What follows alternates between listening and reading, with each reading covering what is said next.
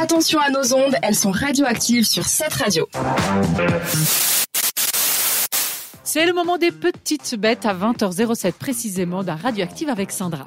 Ces dernières semaines, je vous ai présenté des créatures de taille assez conséquente, comme le monstre du Loch Ness ou le gros lard, qui était un hybride d'ours brun et d'ours polaire. Que vous trouvez d'ailleurs un podcast sur notre site, cette radio.ch, si vous avez loupé une des petites bêtes de Sandra. Absolument, voilà. Et ce soir, je vais m'intéresser à l'infiniment petit, c'est-à-dire le fourmilion.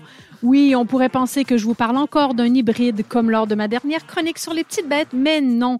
Le fourmi lion n'est bien sûr pas issu d'un croisement entre une fourmi et un lion. Ça aurait été space quand même. Ça aurait été space quand même. C'est un peu, c'est un peu dérangeant, j'avoue.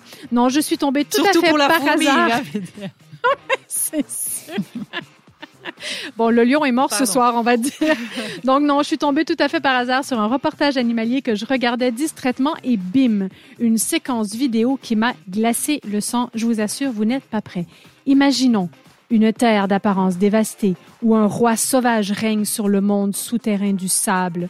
Sa présence révélée uniquement par des cadavres catapultés hors d'un minuscule trou à la surface des dunes, des restes de corps macabres volant dans les airs, coquilles vides d'insectes assassinés, tout simplement mises de côté. Le responsable, c'est le fourmilion. Apparition des enfers. Alors, il creuse son terrier en mouvement circulaire, toujours à reculons, n'oubliant pas qu'il s'agit là de la larve du futur fourmilion adulte qui ressemble à quoi, à votre avis, le Mais ça fait, mais ça adulte fait quelle taille en fait quand même Parce que je comprends pas là. Quelques millimètres. Quelques millimètres. Et c'est Quelques- lui qui a fait tout le désert dont tu viens de Non, parler. mais là absolument. Ils sont des centaines de milliers tous en même temps. C'est comme une Non, non, c'est un à la fois. Ah, mais ça suffit largement. hein, Ça Un à la suffit fois largement. Un à Tu la fois. m'inquiètes là. On Alors, trouve où cette bête euh C'est une toute petite Dans bête terre. minuscule. Non, mais dans quel on pays, en je a- veux dire Non, non, mais on en a même ici, mais c'est vraiment tout petit, dans du sable. Alors, je parle de dunes, évidemment. De toutes petites dunes de sable qu'on peut trouver un peu partout. Mais une fois que le fourmillon n'est plus à l'état larvaire, il se transforme en quel type d'animal, à votre avis, Il peut ressembler à quoi après Un crocodile. Un verre. Mais gros non, une jolie petite libellule, vous Bah imaginez non. Alors, c'est pas vraiment une libellule, mais ça ressemble à une libellule avec des ailes toutes diaphanes une fois qu'elle a fait les monstres dégâts, elle s'envole. Ben c'est ça, elle s'en va là, probablement pour tenter d'oublier son passé bien de un tueuse, à mon avis. C'est quand même terrible.